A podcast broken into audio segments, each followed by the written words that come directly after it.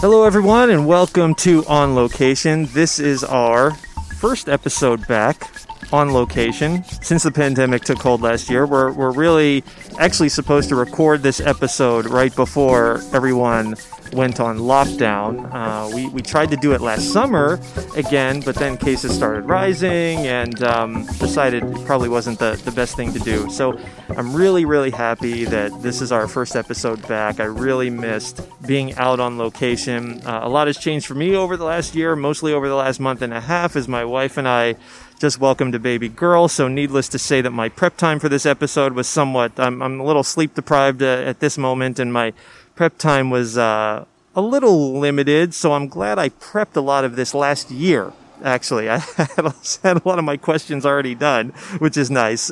So just to set the scene a little bit, today we're sitting in the parking lot of an auto body repair shop in the northwest San Fernando Valley in the community of Chatsworth. We're surrounded by other industrial buildings, a train line runs right behind us, in the Rocky Hills that are famous for so many popular Western films and TV shows. We are at Eckhart Auto Body, which is the main filming location for Paul Thomas Anderson's 2002 offbeat romantic comedy, Punch Drunk Love, starring Adam Sandler, Emily Watson, and the late, great Philip Seymour Hoffman. Just a quick little backstory. In 2002, I was living in Weehawken, New Jersey, which is just across the river from Manhattan. I was interning and hoping to land a job working on a movie somewhere. In the meantime, I was working in the video department at Tower Records at Lincoln Center, which was the third Tower Records store that I worked at. On a number of occasions, I'd recognize actually some filmmakers who I was a fan of walking through the aisles there in the video department. One day I said hi to Joel Coen. Barry Sonnenfeld was browsing the stacks another day. I returned some video rentals because Tower was still doing video rentals at that point for famed cinematographer Laszlo Kovacs, who shot Ghostbusters, Easy Rider, Shampoo, so many other great movies. Another day, I had a short conversation with Steven Spielberg, who I rode up the escalator in front of and stopped him at the top and told him I was a young filmmaker, and then he wished me luck. It was really nice. One day, I was working the register, and a gentleman came up to check out, and I immediately recognized him as Paul Thomas Anderson. I said hi.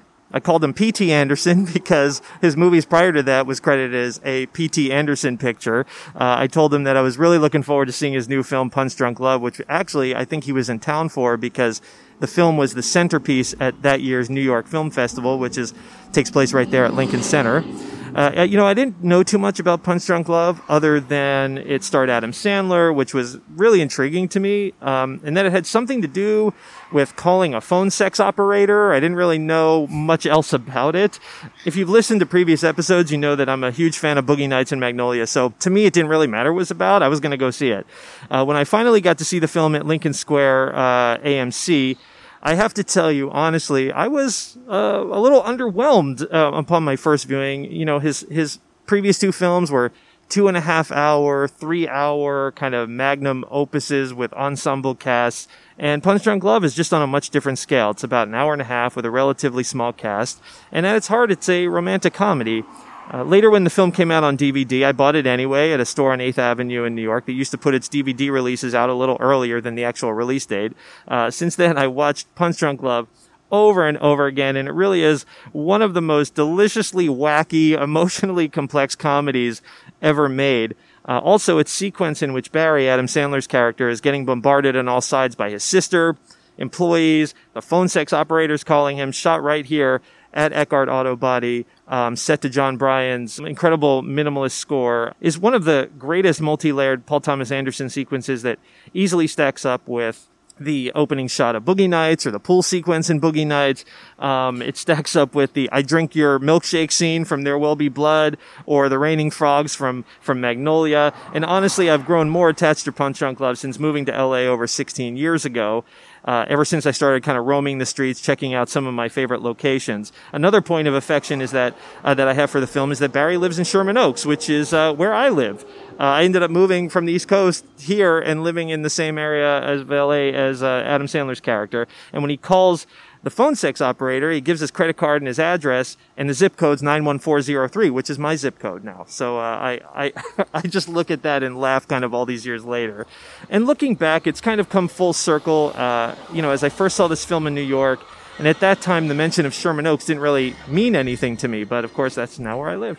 I'm happy to say that today I have two guests. My first guest is the location manager of Punch Drunk Love, who's worked on Anderson's other films, including Boogie Nights, Magnolia, There Will Be Blood, The Master. He's also worked on other films like Scream 2, National Treasure, The 40 year old Virgin, Straight Outta Compton. I'd like to welcome Larry Ring. How are you doing today, Larry? Very good, thank you. Awesome. I'm so glad we could do this a year later. Happy to be back here at Eckhart with you. Glad to be here. Have you been here since you shot the movie? Well, I live about 3 miles away, and I pass it all the time, but I haven't come in.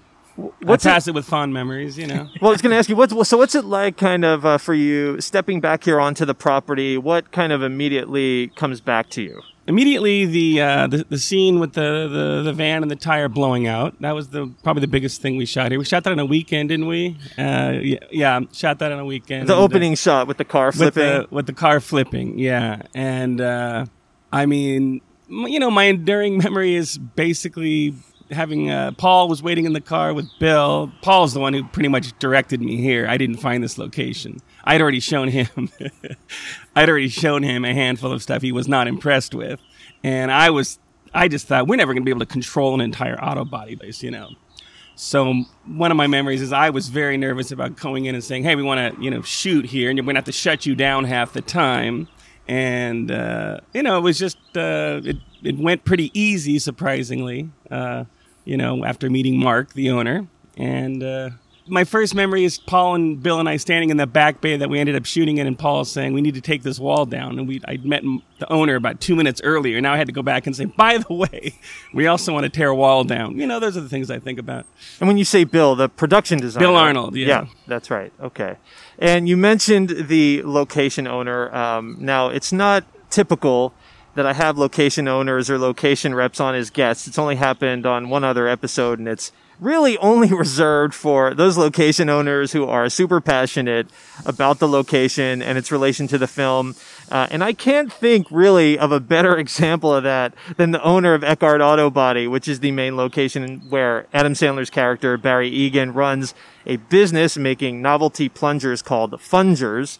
It's also where Barry adopts a wooden harmonium that is mysteriously dropped off at the front of the property's driveway after a gnarly car accident right here out in front of the location on Canoga Avenue that Larry just referenced. I first came over to Eckhart Auto Body a number of years ago to take photos for an article, and I shot the photos from the sidewalk because I don't ever want to step onto the private property without permission. However, if I knew then that the business owner was the same person who owned it when they shot the film and that he was super passionate about the location's use in the film, I would have stopped in immediately to say hi. I'd like to welcome Mark Cardella, Sr. How are you today, Mark? I'm doing great.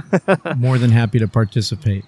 Mark and I first met after I started doing my San Fernando Valley film tour, actually. And it's funny because we would drive by Eckhart Auto Body on the bus.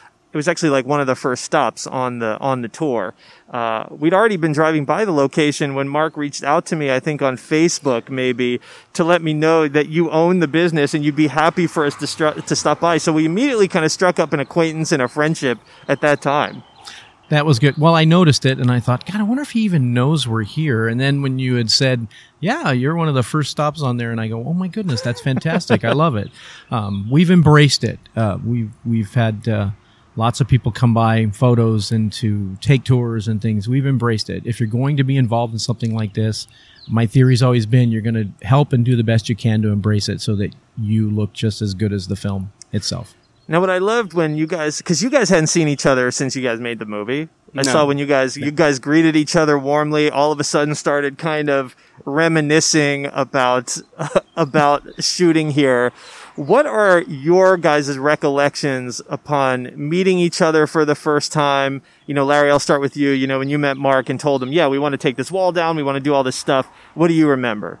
Well, I mean, Paul makes fun of me for it, and he made fun of me throughout the shooting because he was like, you know, don't be so timid, go ask him, you know, to do this and to do that. And I was just always worried about blowing it out of the water, especially we just met Mark 2 seconds ago, and so I didn't want him to get overwhelmed, and you know, because it happens. You start talking about shutting him down, and you know, noise is a problem, and we, you know, you have to do this, and you know, you're going to need to control this area, and we need to park here.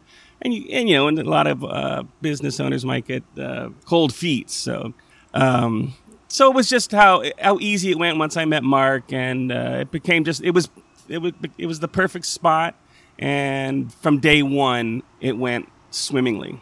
Well, what I remember, and you've heard these stories where people approach you and say, hey, we want to use your place for a movie, or we want to use you for a commercial. And, you know, there's always skepticism. He handed me his card. We were just standing over by the big door. And I said, okay, so what is this all about? Well, we're looking at doing a romantic comedy, you know, and I'm thinking, at a body shop. Okay. And he kind of explained, I said, well, who's involved? And he said, well, it's a Paul Thomas Anderson film. So my brain goes right to Magnolia, right to Boogie Nights. And I'm thinking, love his films. Okay, and it's this and that and that. And I said, well, who stars in it? And he said, well, it stars Adam Sandler. I said, I'm in. I don't need to hear any more. What do we need to do to make this work? I really believed, and I love films. I love the industry. I have relatives in the industry. I've always loved them. So I for an opportunity to be in a film as a main location, as an average person, as an average, you know, business owner, was something that I embraced. And from the very beginning, whatever they needed to do, if we could do it, we would do it. We wanted to make sure that if our name was in this film, that it would be the best it could be. I think I should have mentioned it was my first managing job. Right, and you had worked on Paul's previous movies, and then it was because of him that I bumped up to manager. So, you know, it was my first job as a manager. So when you say it was because of him, you moved up to, what happened there that you were an assistant on the previous two, and then all of a sudden now you're the location manager? Yeah, and that's because Paul said, do you want to manage? Oh, really? It was just as easy as... Much to the horror of the producer, who knows my work very well. I'm kidding, but... Is that Daniel? Daniel Lupi. Daniel Lupi. Oh, yeah. I love Daniel Lupi. But, no, that's just all because of Paul saying, yeah, why don't you manage my next one? That's awesome. That's cool that, you know, he had that confidence in you, right? Like, to bump you up to that. Especially knowing that, you know, his films are generally very heavily relied on locations, right? I mean, my theory is he bumped me up to manager because we were on the set of Magnolia, and it was past 2 a.m., 3 a.m., 4 a.m., and as a location assistant, you get very skilled at sitting in your car, half asleep, with your radio next to you, and there could be calls on it all night long, but the minute they say locations, you snap to attention, you know? So you're sleeping while being, you know, awake. It's really interesting. So I'm in my car and they're shooting, and it must be 4 a.m. and I get a call. Locations come to the set, which is, you know, about 10 yards away from me. And I crawl out of my car. My hair is all messed up, and they're doing this dolly shot, and they need to cut this fence down. And it was on a property that we didn't expect to be on. It's 4 a.m. I can't contact anybody. Can we cut this fence down? I go, cut it down. I turn around. I go back to my car. I think that's when Paul fell in love with me, because he doesn't want to be stopped when he's filming. And he's like, look, fix it in the morning. I want to be able to break some rules and keep moving. That's cool that you say that. When we talked originally, you had mentioned that, especially maybe when it came to Punch Drunk Love, which is a small bit, you know, smaller movie than the previous two, there's this almost this feeling of a French New Wave, like 50s and 60s type of film, where it's almost kind of this, you know, improvisational style of going to location and shooting. And that sounds kind of like what you're talking about a little bit. Like, here, we're here, let's get the camera and shoot this. The beginning of Punch Drunk, he had an idea in his head because he'd been watching a lot of the French New Wave from the late 50s and early 60s, and I think I remember picking up that he liked this funny notion when they were out on the streets filming, there'd be people walking up and down the street, and they'd be staring at the camera and staring at the action. You'd be in a restaurant, and the people the restaurant would be open and there were a cafe and the people would be staring at the acting, you know, the filming in progress. And he was really, I think he found that funny or something. So we actually tried to see if we could go out on the street with a Steadicam and film Adam Sandler just on the street, no permit, just follow him around, go, you know, let him walk into a store. He wanted to go to a restaurant and have it stay open, and we would shoot, and he didn't care what the people in the background did. And it just proved to be impossible to do in L.A. It just, you know, it just wasn't possible. L.A.'s, it's the home of filming, and everything is a permit. You know, I remember they went down Ventura Boulevard. They didn't want me anywhere near this because I'm a location manager and I would have had to pull a permit. But they rigged this gigantic, this Steadicam, which doesn't normally have lights. And they rigged these lights on top of this Steadicam. It looked like the robot from Lost in Space to me. It was like the guy in this gigantic Steadicam with all these lights blaring on top. And they're following Adam Sandler down Ventura Boulevard, and just to see what would happen, you know. And then he walks into a, I think it was like an AT&T store, and we got, you know, they got kicked out. It was kind of a disaster, I think, you know. So for you, it was like kind of out of sight, out of mind. It was like, you know, like if you're not seeing it, it's not happening. Oh, it wasn't the only time that Paul said, "We're going to do this, Larry. You can't come." That's hysterical. Oh my God! And you know, it's funny, on our previous episode with Tim Hillman for Magnolia, he said something very similar, kind of like you're talking about with the fence. You know, right. He said something that, you know, Paul would often just want to like jump out, get the camera. Oh yeah, you know, and he did shoot that a lot. Sure. And Tim would be like, "We can't, you know, we can't just do that. We can't just do that right here on the street." You know, so that's interesting. I think he's always frustrated by just the cumbersome nature of like a Hollywood film crew. I can't tell you how many times he would look around and there'd be 110 people on the set. He would go, "What in the world are all these people doing here?"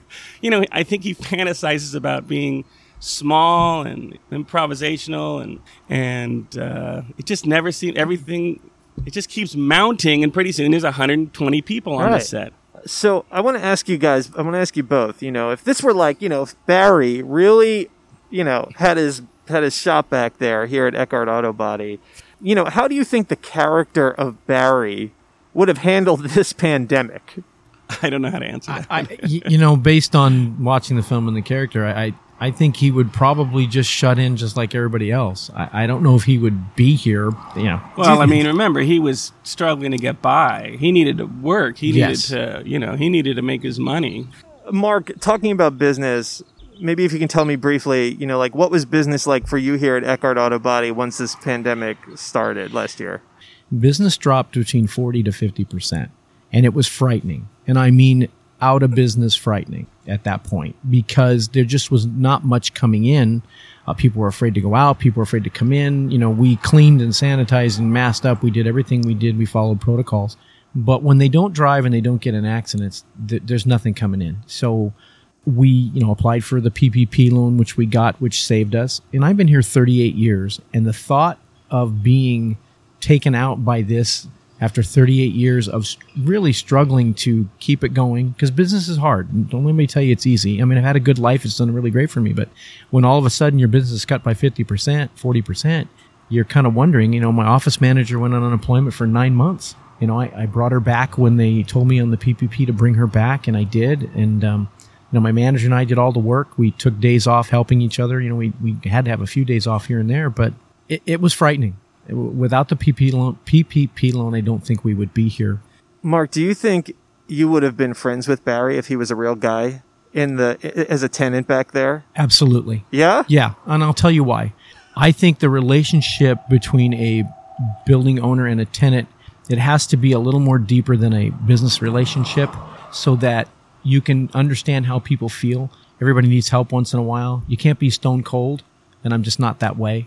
I mean, I have my rules and I make them follow them, but if you do your job and you're not doing anything illegal and you go about your business, you pay on time, I will never bother you, and I can get along with anybody. So, Larry, you said basically that it was Paul who sent you here, essentially, I think you said earlier. So what do you remember? You said you showed him a bunch of places that he didn't like. What do you remember about the search for an auto body shop? And did it need to be in the Valley? Was that like a sticking point? I think we wanted it to be in the Valley.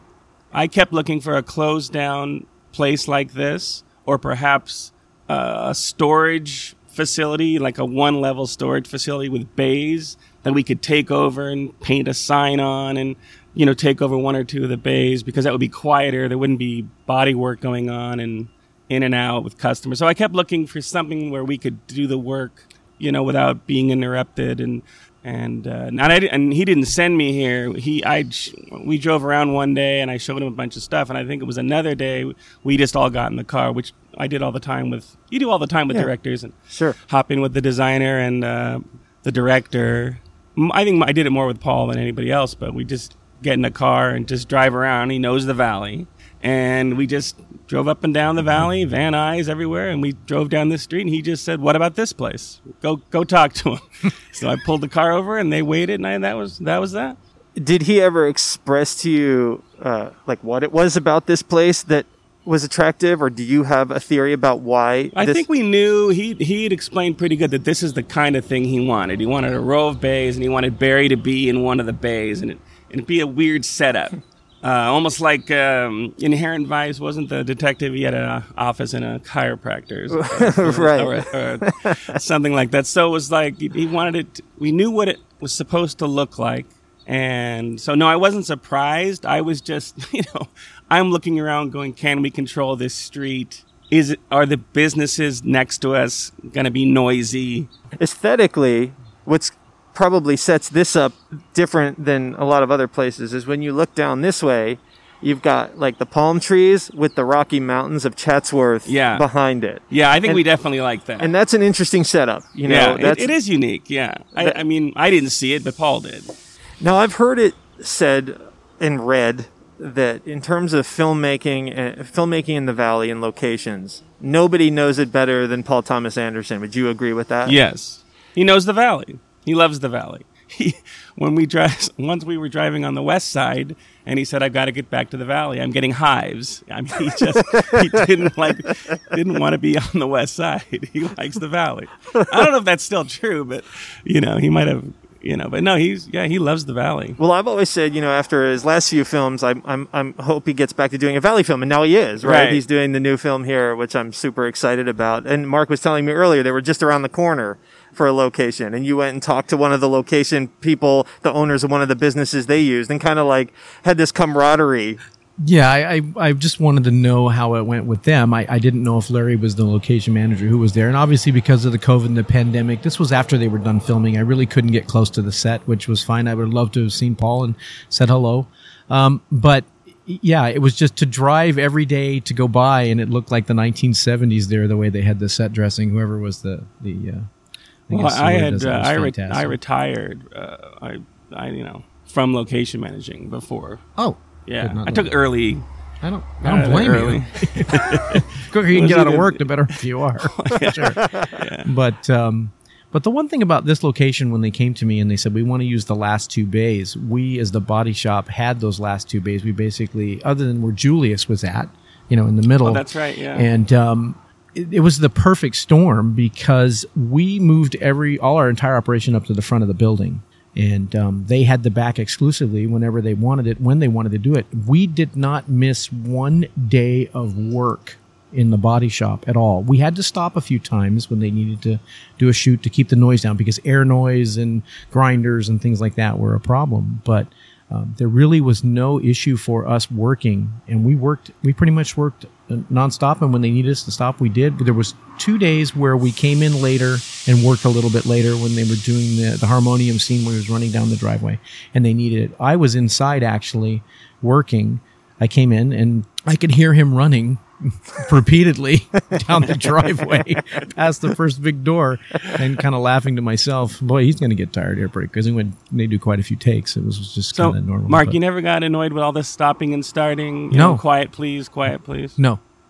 Like I said, we were in, and I explained to my guys, this is what it was going to be, and this is how it was going to be, and that's what we were going to do. And they embraced it too. I mean, they didn't, a lot of businesses have to shut down and get paid. We actually worked and got paid at the same time. So it was a perfect storm. I think I paid you too much. I think that's the reason. I remember when they had come back after They'd gone for 3 months, and Adam went to do Mr. Deeds, and Emily Watson went over to Europe to do a film. They stopped for a while, and then they came back, and they were going to need to do some reshoots. And I remember I was in my office, and it was Larry and Paul and Daniel Lupi. I don't know who else was in there. There were like 6 or 8 people. We need your help. We kind of need your help. Can you give us a price on using this just to help us out? And I said, sure. And I gave him a price, and I thought Paul was going to kiss me because I don't know whether it was over budget or what was going on, but they needed to use it, and they just didn't have a lot of money. And I said, you know what? It's okay.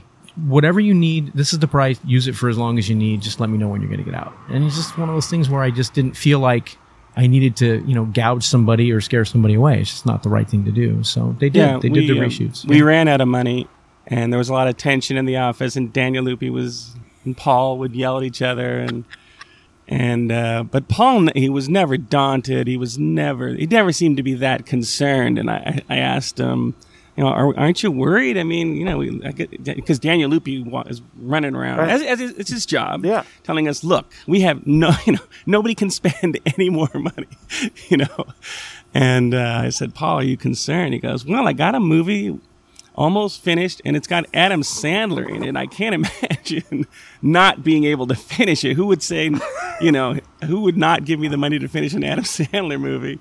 So I was like, yeah, of course that's true. He was never that concerned. I mean, obviously you had to look at other places. I mean, you have to show the director a certain amount of things, I guess, or you're driving around with him looking. Was there ever another place that was ever seriously considered? No, I think in this particular instance, this was just slam dunk, pull up. We like the owner. It sets up nicely. He passed the wall test immediately, meaning when we asked him, we're going to need to tear down this wall, after meeting him for 5 minutes, he said, absolutely, just put it back. And that's what you want, from a location owner. So no, it was a slam dunk. We liked it. It was big relief because it was our main location. So you tore down a wall in the bays where Barry's office is and place of business. Yeah, to make the last 2 bays a bigger bay. Last 2 bays, yeah. Each bay is like 2,200 square feet. When you knock it down, you have 4,500 square feet, and they were able to put the office set, and then obviously where all the work area was. And knocking it down was no big deal because when the construction guys came back, says you want the wall back the same way it was, right? Exactly, just do that, and they did. And it was fine. No big deal. And you need that space, right? Because his shots, he's of course the great, these dolly shots that go across. And what's another thing that's featured sort of really heavily are the actual doors, right? That's like a big thing. They're either always like rolling up and you have the overexposure from the outside coming in. That's right. Yeah. Or there's shots where he walks into one door, the camera stays outside and dollies along the white wall and then meets him at the other opening of the door. So I think the doors are used so well, through the movie and when he's in his workplace. Mark, can you tell me, you said you've been here for 38 years? 38 years. 38 yes. years. Can you tell me kind of a general history of Eckhart Auto Body? Well, I came here from an insurance company. I was an adjuster, and the owner, Mr. Eckhart, liked me because of how I handled myself with the repairs to cars. And he said, look, I'm looking for somebody to eventually take over the business with my son. I'm in my 60s and I want to retire soon and, next 10 or 12 years. And are you interested? And I thought this is an opportunity to learn something different. And I've always been a car person my entire life. In fact, during when they were doing the filming, I was building a kit car in here. It was a 427 Shelby Cobra kit car during that time. And everybody would come by and take a look at the progress. But I worked for Mr. Eckhart for 12 years, and when he decided to retire, my wife said, look, you ran this business for him and you made him successful. You can do it for yourself. So we purchased the business in 1995. So I'd been there 12 years. And then in 2005, we bought the building. So at the time, I was leasing this building, but as an investment, the owner of the building in 2005 wanted to sell it. And I'm thinking, well, if they sell the building and somebody wants to take it over, I'm done. I have no work. I have no job. I have nothing to do. So my wife said, well, let's do that. So we did that. We bought the building, and we've been, keeping it going ever since. I mean, I started here when I was 23. I'm now 62, and this is where I'm at. This is my home. And I know just from talking to you and getting to know you that Punch Drunk Love is just it holds a place in your heart. Absolutely. For sure. And like I said, I don't meet many location owners like that. A lot of times it's just about the money, right? It's a money. What are you going to give me? That's kind of a common thing. You're not like that. Do you often get fans of Punch Drunk Love stopping by Eckhart Auto Body, and what are those interactions like? Well, I'll start with saying that when the movie was getting ready to be released, Columbia Pictures called me on the phone and they said, Mark, he said, look, your name, address, and phone number are very prominent in this film. And we're going to tell you, you're going to get calls, you're going to get visitors, it's going to happen. So you have to decide, do you want us to digitize this out? And I said, absolutely not. You know, there's a legacy to something like this that, and I told this to my son at the time, he was in high school, and I said, this is something that will live forever. No one can take it away from you, whether it's your name in the credits, there is a thank you, whether it's your business there. And to see that, and the film was so embraced and everybody seemed to like it, it really made us feel really good. In fact, my wife and I went on vacation to Boston, and we went to a film. We just figured we'd go to a movie. And this is the first time I saw the trailer. I was in Boston, and the trailer came up, and I went, I'm 3,000 miles away, and I still can't get away from work.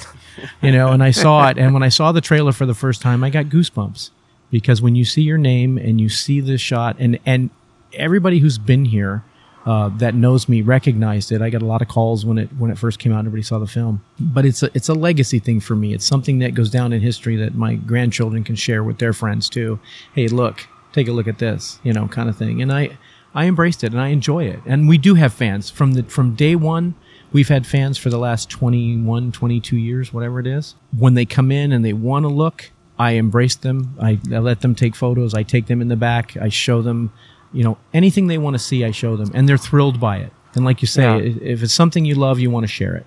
Now, Larry, when you were doing the car flip, was that early in the morning? That's like early in the morning on a weekend. Remember if it was a Saturday or a Sunday? I'll tell you why I don't. I think it was during the week. It might have been a Saturday, because I know that they did it twice. We did it one day, and then they did it the next day. The reason I think is, you know, I think we wanted to make sure there was no traffic. Yeah, we had to shut the street down. Yeah, and we had to clear people from their offices. Right. It probably was a Saturday. I think you're right. Yeah, and that's why I think we chose a weekend, because nothing is occupied, or at least not as much as it would be. No, it's pretty barren on the weekends. And, you know, you have a car flipping down the street. You don't know, it could go flying through a building. You know, yeah, and things go wrong. I have to say, it actually is one of the most shocking openings of a movie I've ever seen, right? I mean, because that car flip is no joke, man. I mean, that thing... I mean, it's a sharp hit when that car flips over. And then, of course, then you have the taxi van pulling up here with the harmonium. I wanted to ask you both of your opinions. What is sort of your interpretation of this opening car flip followed by a taxi pulling up with a guy dropping off a wooden harmonium, and you kind of hear him whisper to another guy, go, go, go, go, go. Like it's like a hostage situation or something. Larry, what is that? What is it for you? I'm going to tell you that I was in a kitchen with talking to Paul's assistant one time, and we happened to be talking about film, and we were both pontificating about, you know, film and this style and that style, and I was being quietly brilliant about film, and Paul just. He was listening, and he goes, would you shut the fuck up? I mean, he said to me at another time, can't something just be good? You know, I remember that. And so I'm afraid to say anything about it. I don't know what. I honestly don't really know. I like it, and that's about as far as I'm going to go with it. Okay. Well, my interpretation of the Jeep crash, this is just me on a... You know, and I've tried to analyze. I even asked Paul one time. He was in my office looking at my plants and my TV, which he absconded up with and took back to the set because he liked them so much. I thought that when you go through the film and you watch Barry's personality, he would go from calm to excited really fast and then slow down. And I think the Jeep crash was maybe part of his personality, maybe showing him his personality, because he saw it, obviously, from the back. And then when the harmonium was dropped off, I still don't know what that is. All right, I can't help myself. I think it's like the universe, you know, randomly offering him a gift, and he takes it, and then he learns to play it. Yeah. That's great, guys. I couldn't help myself. Larry, I'm glad you came around with that. Thank you. That's great. It's like the blue suit, to be honest with you. The blue suit. When you look at the blue suit and you look at the walls of the body shop, it's him blending in with the world. Right. When he's sitting at the desk, he basically blends into the wall. And that kind of was my thought. Now, whether that's true or not, I don't know. Well, I just like how he's always wearing the suit, but the tie changes. Like, you know, it's like first it's like dark, it like matches the suit, and then it's a yellow tie, then it's a red tie. You know, right. I like how it just kind of changes through the film. How long was the Punch Drunk Love shoot? I can't remember. I can tell you. Oh, well, that's just here. Remember, that's just here in our, just with us. I know that they filmed for about close to 6 months, doing on and off, and then when, like I said, Adam went to do Mr. Deeds and Emily Watson went out, so they stopped for 3 months and they came back. I counted about 10 months total overall till they got us back to where we were before. And to be honest, it was sad for me because I'd made a lot of friends with the crew and all the electrical guys, whoever was doing whatever was here. And a fortune. And I don't know if it was a fortune, but you know what? It was, no, I know you are. No, it was very adequate. I'll put it to you that way. It was pleasurable and profitable at the same time, I have to say, but yeah. But it was sad for me when they left. All right, everyone. Well, we're going to take a quick little break for a message from our sponsor. On Location with Jared Cowan is proudly supported by My Valley Pass is the most complete online visitor's guide for the San Fernando Valley. For the first time, all the best that the valley has to offer is just a click away. My Valley Pass also offers 4 unique bus tours that include famous film locations, local breweries, historic restaurants, and bizarre valley oddities. Follow them at My Valley Pass and at myvalleypass.com. That's myvalleypass.com.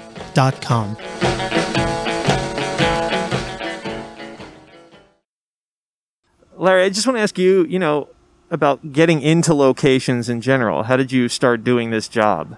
Oh, I was at an advertising firm, and the firm wasn't doing very well, and I just had a call from a friend who was in the business, Boyd Wilson, who's still working in the business today.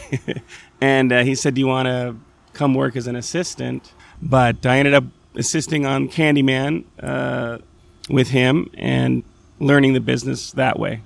Where are you? Where are you from originally? I'm from Chatsworth. I went to Chatsworth High School, as a matter of fact. No kidding. We are in Chatsworth, yeah. Is that something? Can you like bond with Paul Thomas Anderson on the fact that you're both, you know, like Valley natives? Is that something when you're in the car, like you can talk about things you remember in the Valley, or does that not happen? I don't think that we had a lot of fun. He's so funny, you know. We have a lot of laughs, and he's a joy to be around.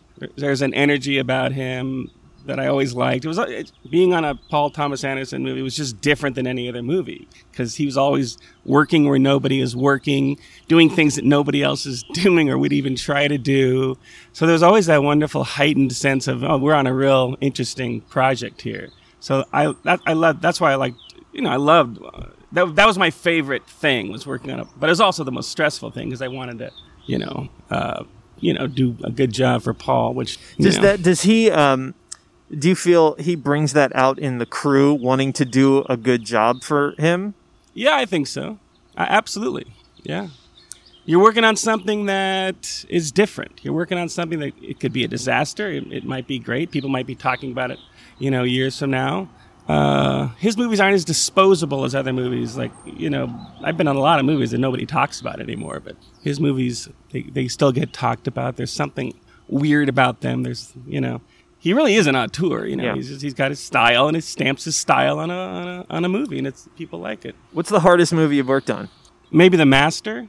What set that up as being exceptionally difficult? Well, it was tougher to find locations. Honestly, when I think about hard, when I became a manager, every job seemed to be. I dreaded it, I dreaded it. I wasn't good at what I did. I really feel like, I always felt like I was just muddling through, and relying on other location managers. And I was just always stressed on every job. Well, the one thing that I did promise Larry was that I said, I promise I will not be one of those. I won't do that to you.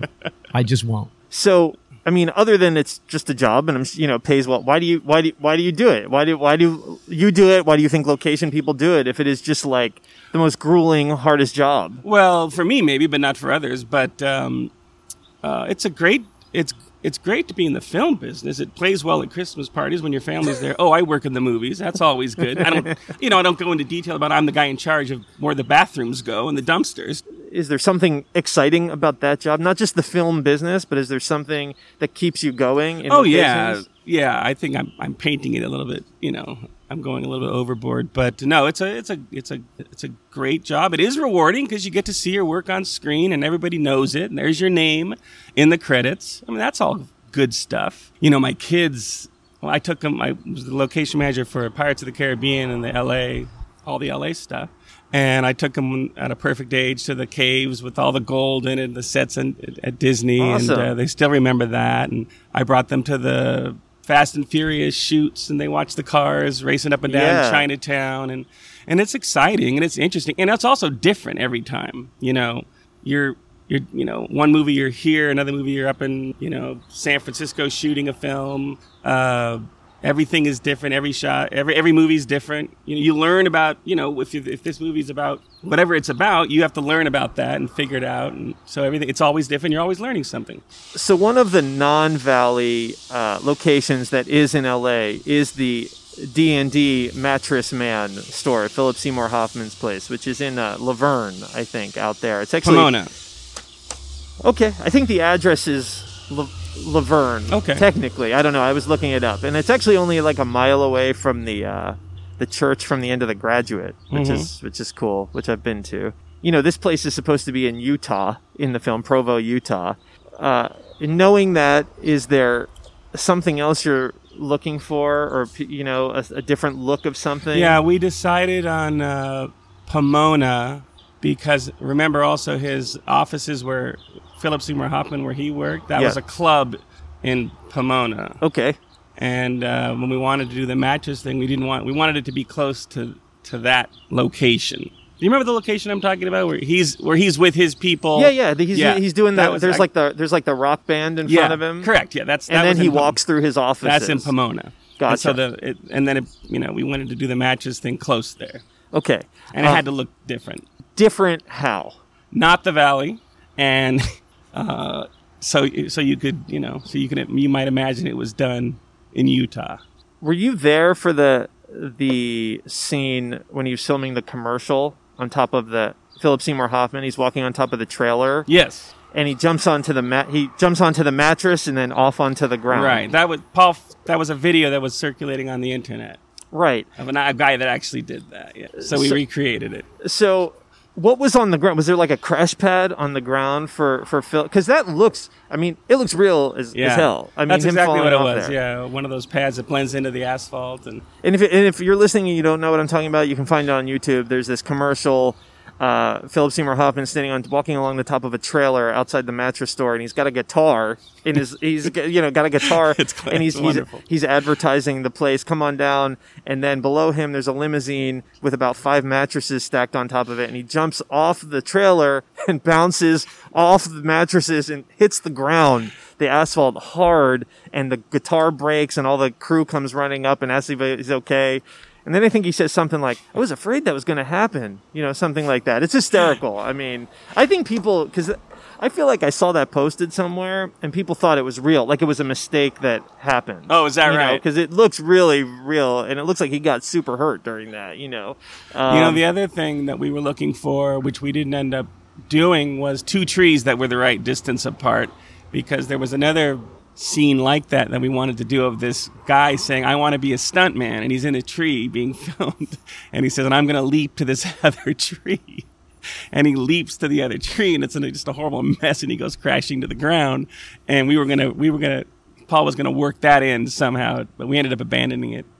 Now, Larry, you actually appear in the movie. Right. Tell us how you appeared in it and how that even happened. Well, we were scouting a Chatsworth house, which I think I actually found. And we were, Paul liked it, and we were in there mapping out the scene, just standing around while Paul just thinks about blah, blah, blah. And he just says, there's a brother-in-law sitting here. And he goes, Larry, brother-in-law. That's it. And then Daniel Lupi immediately got pissed off because he was like, you're the location. Remember, it was my first job as a location manager, too. And he's like, you don't do this. you are our location manager. And I said, well, you got to do what the director says. And I was excited anyway. So it's a great scene. I love it. And I love that he asked the brother-in-law dentist for psychiatric help. I think that's hysterical. Yeah. I think that is absolutely hysterical. You mentioned earlier, Paul wanting to go to places, didn't, like the idea of being natural, actually people being around, even potentially restaurants. And there is a great restaurant scene that is in Punch Drunk Love, which was shot at Le Petit Chateau, which actually closed at the end of 2019 after 40 years of business. Can you tell me how that place got worked into the film? That would be the opposite of Mark here. That man was not interested in filming. And Paul liked it and he wanted it. And we talked the guy into it. And of course, money played a part. But I will tell you, I hope my memory is not faulty here, but we destroyed that bathroom. And the manager, just like in the scene where he's like, get out of my restaurant because you destroyed the bathroom. It was also the film company. He was like, get out of my restaurant. You destroyed the bathroom. It was roughly the same thing because he didn't know we were going to go into that bathroom and do it to the extent that we did. So he was angry, the owner.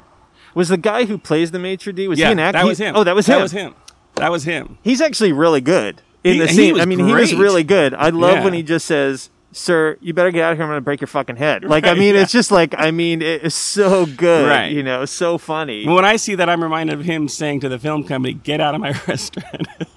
It's roughly the same, my God. Life paralleling art. And then there's, a couple of apartment buildings. There's Lena's apartment building, which is very, which I like because it has this maze-like quality, which is kind of what is going on. Yeah. And I find it funny because, I'll go to my, friends' apartments in the valley or whatever, and I'll forget, how to get up to their unit, or I forget how to get downstairs. So when I'm watching him run up and down the staircases and through the hallways, it's very familiar. Was that something that was looked for in a location? Or Bill Arnold and I did a lot of... God, we must have gone into every apartment building in the valley. And we would just go in, see if they would allow filming, take pictures. That was a big search. Really? Yeah, that was more typical. Riding around with the designer, trying, taking pictures of whatever you can take pictures of. And back in those days, we taped them up in folders and presented them to the director. And that was just stacks and stacks of files. And finally, Paul said, what about this one? And it was one out of so many, I didn't even think it was distinctive or anything. But it really was perfect. It's very sterile. Yeah, it really is. It has white halls with kind of gray trims around the doorways. And I love those long shots all the way down the hallway where you see the frames of the doors as it's all kind of converging. It really worked for... You believe that you could get lost. Oh, totally. I've had that experience a number of times. And then there's another location that's fairly close to here over in Woodland Hills, with the 99-cent store, and there's a bank where Barry's getting his money from the ATM. And that's a really interesting location in that Barry runs around the back of the building down an alleyway and then makes a left-hand turn into a really narrow corridor that goes behind some of the businesses almost. And from what I can tell, that shopping center has been remodeled since you shot it. There's still a 99-cent store. But if you look at it on Google Maps, you can see that little corridor that runs through the buildings. Was that kind of just found on a whim, or was it specific that we had to go from kind of a bigger space to a smaller alleyway to a smaller alleyway? That might have been Paul saying, "Yeah, this seems to work," and then that's him on when you're scouting the location, going, "Hey, what if he did this?" That's him on the spot going, "Well, let's use this. Oh, this is great. What if he ran down here?" That's how that happened. And I remember him saying at the time also. You know how the shadow is the big shadow of him running against the wall? He said something about 2001. He was all on the spot figuring it out. He loved the whole big wall and the shadow idea. Now, you worked on Ray Donovan, right? And one of the episodes, at least in those years that you worked on it, one of the episodes featured Miss Donuts. That's in Boogie Nights. Oh, that's funny. Yeah. Were you involved at all about that in that going kind of, you worked on Boogie Nights? Yeah, I was involved in both of them, and then kind of going back to Miss Donuts. Was that I don't know? Was it done on purpose? I'm just wondering. Having done both things, was it kind of a little wink to, you know, using it in Boogie Nights? It's hard to say. I can't remember if they actually said like the donut shop in Boogie Nights. Oh, funny. We had to do a bunch of scenes in that area on that day, and I know we had a parking lot scene that was across the street, and we needed a donut shop. And it's a great location. Yeah, it's perfect for film. There's depth to it. You can see all the way through it. You know, and it's kind of standalone. And it was the same woman. Oh, same was owner. It? Yeah. But in Boogie Nights, we had to hand her a bag of cash. Yeah, I heard that. And I heard it had to be a very quick in and out, like cleanup wise. Well, we were filming in there, and suddenly they're frying up donuts. We're like, what are you doing? You know, so we got to cook donuts. We're opening up in a few hours. So, Mark, did you, after the movie came out, and you talked earlier about the fact that you wanted to keep the name on the sign, the phone number, did you ever feel like you got any business because of use in the movie? Yeah, a couple. Yeah, we got a couple of jobs out of it. What was interesting was a lot of the crew, when they were working, I think I fixed a truck for Jeff Kunkel, who was the one of the lead cameramen. And he had a Suburban, and he said, I got to get the Suburban fixed. My wife's been bugging me. He says, well, I'm here. Can you guys work on it and get this fixed? And I said, sure. Just, leave it with us. We'll take care of it. But I did do 2 or 3 cars for some of the crew. Robert Ellsworth he had a car that he wanted to get painted. The cinematographer. Yes. And he wanted to see about getting it painted, so I talked to him. I mean, there were times when they would see what we were doing, and they go, these guys might be pretty good at doing body work, too, just not as a good location. But, yeah, they did. Yeah, a few jobs. Nothing dramatic, but, I guess it was more an emotional attachment than more of a business attachment. You can do work, but people recognizing who you are and wanting to come and wanting to get step, they want to run down the driveway like Adam Sandler did, and when they put all that dusty dirt there and he's running and all this dirt's flying off his feet and some, they get excited and they're happy, and that's what I enjoyed the most. But a few jobs, nothing dramatic, but a few. And now when I've had the pleasure of speaking with you in the past, you somewhat alluded to it before, there are some pieces from your office that actually made their way into the film. Yes. Can you tell people the next time they watch Punch Drunk Love what they should look for in Barry's little workplace back there? The one thing that Paul really liked, we had an aerial photograph of the building. And he had come into my office one time and he was sitting on the floor in a corner and he's looking around and I go, what are you doing? And he goes, I love your office. It's so real. Yes, it is. It's a real office. We work here every day. I said to Paul, and he kind of smiled at me, and he goes, hey, can I borrow this plant? Hey, are you going to use this? He goes, where did you get those shutters? Where did you get those blinds? Can I have this? Can I use this? Paul, take what you want. I don't really care. It's not a problem. We'll survive. But the one thing, there's a scene where Barry is talking to his sister and they're looking up at this aerial photograph of the shop and it's sitting there, and that's prominent in our office now. It's still sitting there. And the funny thing about that interaction is when they're talking to each other or she's talking to him, he's only looking at the picture. Yes. On the wall. He's not. Yes. Looking at her. No. He's looking at that aerial photo from your office. Correct. Yes. You own a couple of like 35 millimeter prints of the trailer, don't you? Yes, I do. Where did you get those, and what kind of spurred you to grab those? Someone had them on eBay. I actually have a whole box of things that they had given me. It was called the X4 Project when they were doing it. Oh, that's right. And I have, they had given me call sheets so I knew when I could be here and not be here. I have kept pretty much everything. I got to go to the cast and crew party, which was fun. Awesome. They gave us bottles of wine. Paul gave me a bottle of Dom Perignon champagne with a card signed by him thanking me for, a lot of the good stuff. And I got to go to the cast and crew showing. I sat between Philip Baker Hall and Mimi Rogers while I was watching this film, and I took my father with me to watch it. And my dad was just, he's an older guy. He was just thrilled. And it was John C. Reilly was there. Carl Weathers was there. And he got to meet all these people. And Louis Guzman remembered us from here. Yeah, love him. And he just came up and said, how you doing? How's everything going? And it was a full, complete experience. It was a lot of fun. But I know, and not typical. No, not at all. You don't do that.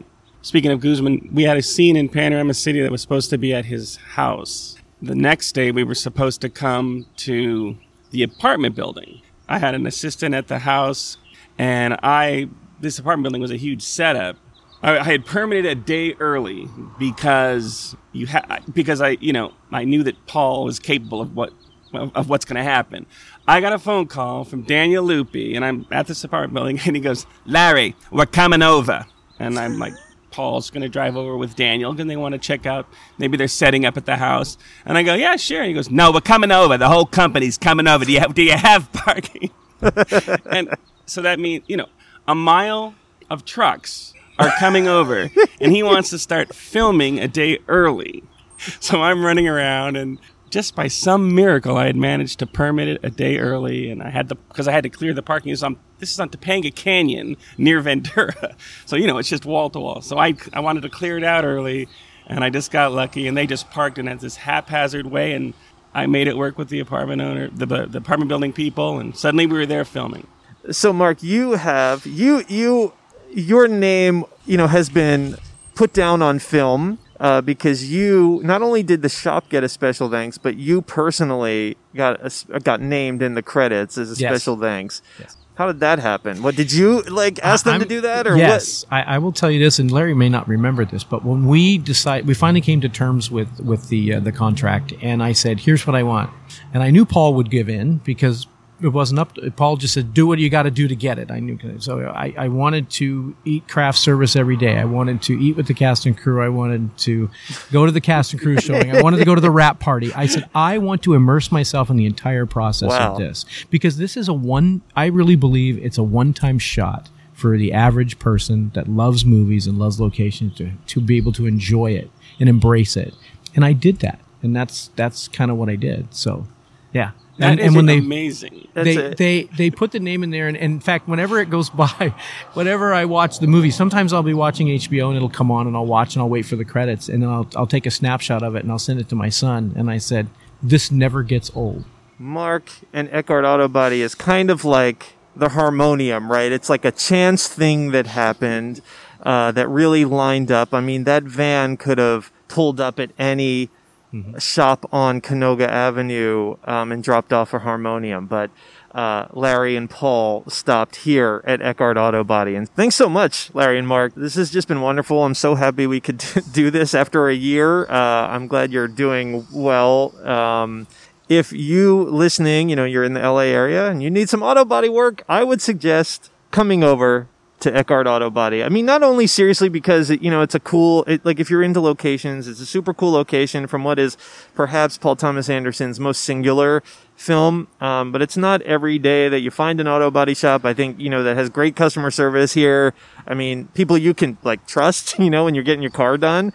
Eckhart Auto Body's located at 10101 Canoga Ave in Chatsworth. The phone number is 818-882-1396. It's actually the same phone number as seen on the sign in the movie. You can find them online at EckhartAutoBody.com. I'll put the link in the episode description.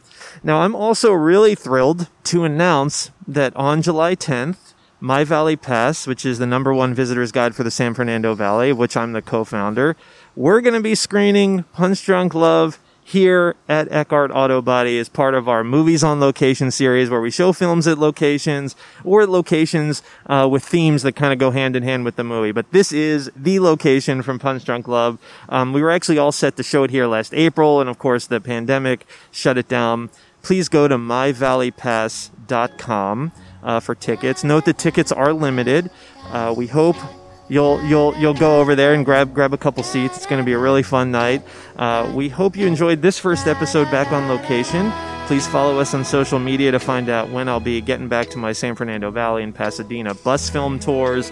All of our handles are on the website, onlocationpodcast.com. Currently, I'm still doing my Langham Huntington Hotel film tour in Pasadena, and you can get info about that tour on the website. Thanks for joining us on location, and we'll see you next time.